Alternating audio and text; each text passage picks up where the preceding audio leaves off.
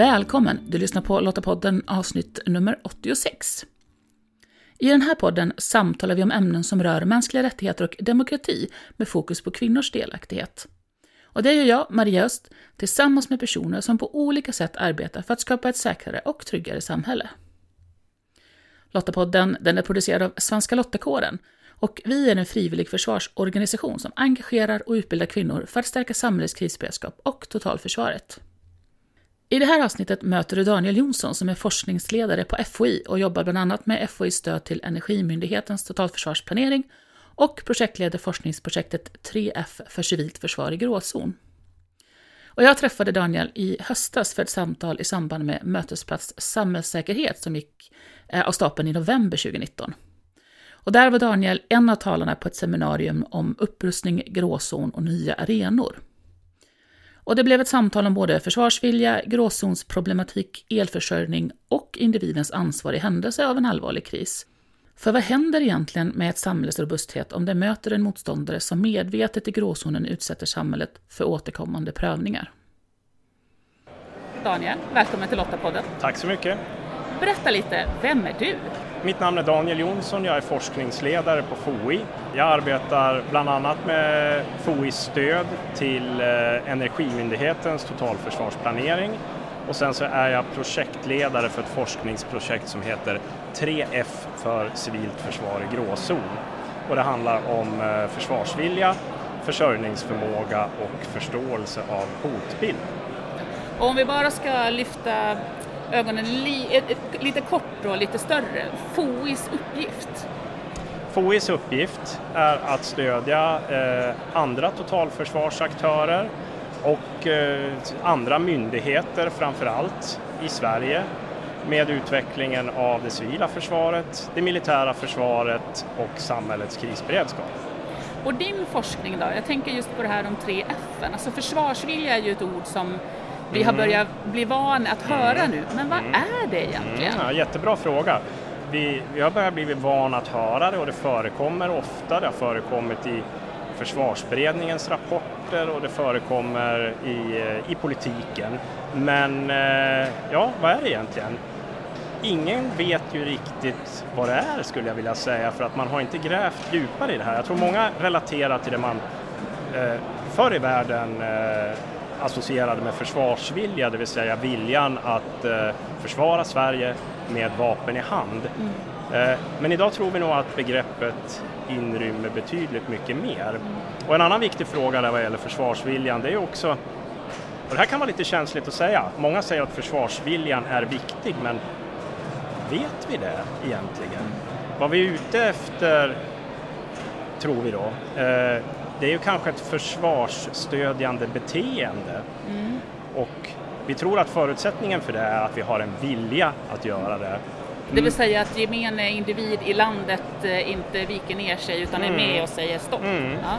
ja, men det kan ju också finnas andra sätt att då stödja det här försvarsstödjande beteendet. Jag tror ju inte att till exempel tvång och pliktlagstiftning trumfar ut försvarsviljan men vi måste kunna se att det även kan finnas andra incitament till att människor gör rätt beteende. Och vad skulle det kunna vara? Ja, det skulle till exempel kunna vara socialt tryck. Man vill inte svika sina arbetskamrater så därför går man till jobbet fastän man kanske är rädd i en viss situation. Det. det. är också ett slags försvarsvilja. Mm.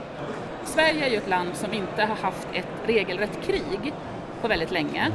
Eh, men vi ser i media ganska mycket skriverier om eh, bilbränder och skjutningar och bombningar som kanske kan ge oss en, eh, en bild av att samhället är mer otryggt än vad det faktiskt är. Men är det verkligen otryggt? Ja, det är en jättesvår fråga att svara på tycker jag. Jag menar i vissa avseenden så har ju samhället, jag ska säga så här, för vissa människor som bor på vissa platser har ju samhället blivit betydligt mer otryggt. Men på det hela taget så, så bor vi ju i ett ganska tryggt land. Eh, relativt sett om vi jämför med andra länder. Mm. Och om man tittar på det du forskar då kring gråzon, mm. förklara begreppet. Vad handlar gråzon om? Mm. Gråzon brukar ju förstås som ett slags tillstånd någonstans mellan mellan fred och krig. En situation där det då händer oönskade händelser som påverkar delar av samhället och som också förknippas med ganska mycket osäkerhet. Vi vet inte då om det är så att det som sker är olyckor eller faktiskt om någon ligger bakom och i sådana fall vem är det som ligger bakom? Eh, gråzonen är ju ett brett begrepp som kan omfatta egentligen allt ifrån det vi ser idag, som informationspåverkan på Facebook och Twitter till exempel, upp till då det vi åtminstone förr kallade för skymningsläget, det vill säga upptakten till krig.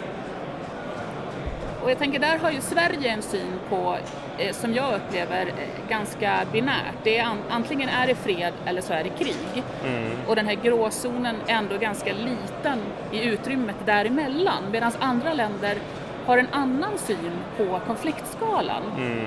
Skapar det problem i vår egen förståelse? Ja, men det skulle kunna göra det. Eh, de flesta bedömer att vi har egentligen en ganska bra lagstiftning där på plats. Eh, det är bara det att vi, vi är inte riktigt vana att fundera ens på hur vi skulle kunna tillämpa den.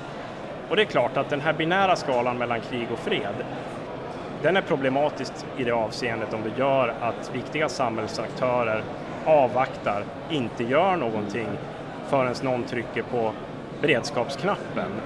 Men jag tror vi börjar komma ifrån det lite nu också. Planerande myndigheter där ute kan nog hantera det här. Och myndigheterna har ju återupptagit totalförsvarsplaneringen, så det pågår ju nu. Mm. Och alla är vi ju individer som behöver bidra till, till totalförsvaret på olika sätt. Antingen om vi väljer att ta ett frivilligt engagemang mm. eller vi faktiskt kommer att pliktas till att göra det när det väl mm. händer någonting.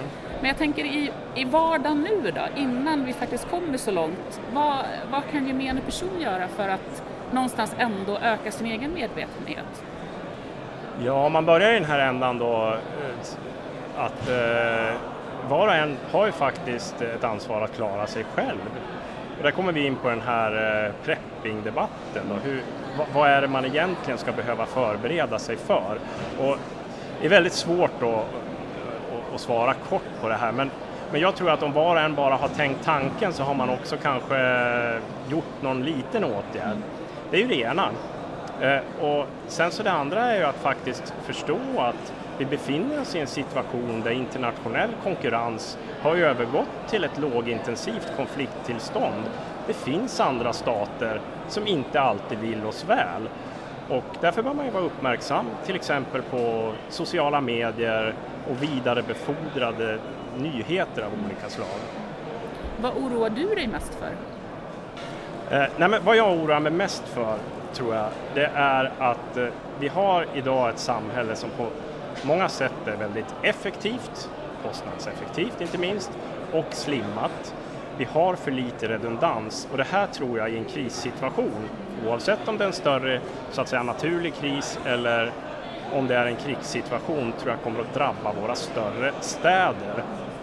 Eh, sen kanske det är lite fördomsfullt då, men jag tror också att förberedelserna, de individuella förberedelserna för att klara en sån situation inbillar jag mig kan vara lite sämre i de större städerna. Jag har också den fördomen, helt klart. Själv bor jag på landet med vedspis och egen brunn och där tänker jag stanna. ja. um, jag är ju lite nyfiken på också arbetet med Energimyndigheten. Mm. För samhället idag är ju enormt beroende av el. Mm. Hur går tankarna där kring Dels naturligtvis tänker jag att det är lättare kanske att störa och påverka oss. Du behöver inte få in trupp på svensk mark utan du kan gå in och göra nästan kirurgiska ingrepp mot olika system eller installationer. Mm. Hur, det du kan berätta, vad går tankarna kring eh, mm. robustheten där? Ja, men av det jag kan berätta då som sagt så till att börja med så vill jag säga att Sverige har ett väldigt robust elsystem. Kanske ett av de mest robusta i världen. Det, det, har, det har jag lite svårt att bedöma men, men min uppfattning är det i varje fall. Det svenska elsystemet klarar av de flesta händelser. Eh, inte minst de flesta naturliga händelser. Men eh, ett antagonistiskt perspektiv kan jag bli lite mer pessimistisk för då. För att eh, en antagonist har ju då möjlighet att själva, själv kunna välja var man sätter in sina angrepp jämfört med en stor storm som blåser fram där den blåser fram helt enkelt. Men i grund och botten så är systemet väldigt robust. Okej, okay, men då tänker jag, då känns det ändå ganska skönt att det finns en, en grundlagd robusthet i systemet. Men jag tänker att det här, precis som alla andra områden, någonstans går tillbaks till att samhället kommer inte att kunna ge oss det vi behöver i en kris utan behöver koncentrera sina verksamheter och då är vi tillbaks någonstans till att jag som individ behöver ha en, mm. en förberedelse och en robusthet själv. Ja, nej, men vi måste nog vänja oss vid tanken att eh, dels så kommer inte alla samhällsfunktioner att vara möjliga att upprätthålla i en större kris. Men sen också att vardagen så att säga över hela linjen kommer att bli mer ansträngd. Så ja, den medvetenheten och kanske också förberedelser krävs. Och vad gäller just elnätet då så det görs förstärkningar i befintliga elnätet och eh, Eh, det görs förberedelser för att också kunna återställa då förstörda delar. Men som sagt i slutändan så handlar det både för samhällsviktig verksamhet och för privatpersoner att man också måste kunna antingen ordna sin egen energiförsörjning eller vara beredd på ett avbrott under en längre tid. Och nu är vi ju så vana med att allting fungerar i stort sett. Vad är, största störningen? Mobiltelefonen är inte laddad och då har jag bara varit borta ifrån en, en kontakt alldeles för länge helt enkelt. Ja, det är när barnen inte kommer åt Youtube, det är den största störningen. Ja. ja, eh, bekvämligheterna vi är vana med helt enkelt som mm. vi behöver komma ihåg att vi eh, inte kanske alltid kommer att ha. Precis. Det finns verkligen en hel del att fundera på kring hur robust vårt samhälle är. Och jag funderar mycket på det Daniel nämnde om vad försvarsvilja egentligen är idag. Alltså vad får oss som individer att hålla ihop och försvara det samhälle vi lever i, de värderingar vi har gemensamt om hur vi vill att det samhället ska fungera? Vad tänker du? Länk till mer information relaterat till det vi samtalat om i det här avsnittet det hittar du på lottapodden.se. Och om du, precis som svenska Lottakåren, tycker att fred, demokrati och mänskliga rättigheter är värda att försvara och vill engagera dig för ett säkrare och tryggare samhälle, jag går då till svenskalottakåren.se. Där hittar du information om hur just du kan bidra. Nästa avsnitt av Lottapodden det kan du lyssna på om två veckor, den 6 februari. Och då möter du Annette Novak som är direktör för Statens medieråd. Men jag brukar väl försöka säga att det, det handlar ju både om att kunna analysera och förstå vad en avsändare är. Alltså vem är det som skickar det här till mig? Eh, och vad kan den ha för typ av intentioner? Vad kan den tjäna på att jag tar till mig det här? Så det är det ena. Och där är det inte bara jag ska säga, digitala aktörer utan det kan ju också vara aktörer som både finns eller låtsas finnas i verkligheten. Eh, sen är det ju budskapens beskaffenhet, alltså innehållet. Vad, vad är det här? Är det, en, är det en eh, beskuren bild? Är det en falsk bild? Är det en, är det en så kallad deepfake-video? En, en, falsk video? Eh, är den här eh, budskapet på något sätt färgat åt något håll. Eh, uppgifter som sägs kan vara korrekta men är alla uppgifter det? Det är också väldigt vanligt i, i propagandasammanhang att man, man bygger en, en, ett narrativ kring en, halv, en verklig händelse men sen adderar man lite falska uppgifter så det blir väldigt svårt att ta isär det där. Så det, det finns en mängd eh, vad ska jag säga, förmågor och färdigheter som har med eh, både avsändaren och budskapen att göra. Men sen är det också hela det här andra, att förstå eh, ägarförhållanden så om du inte redan gör det, prenumerera gärna på Lottapodden för att säkerställa att du inte missar nästa avsnitt. Du hittar podden i Apple Podcast, på Podbean eller på Spotify. Och om du gillar Lottapodden, berätta gärna för andra om den. Och tack för att du lyssnar. Hej så länge!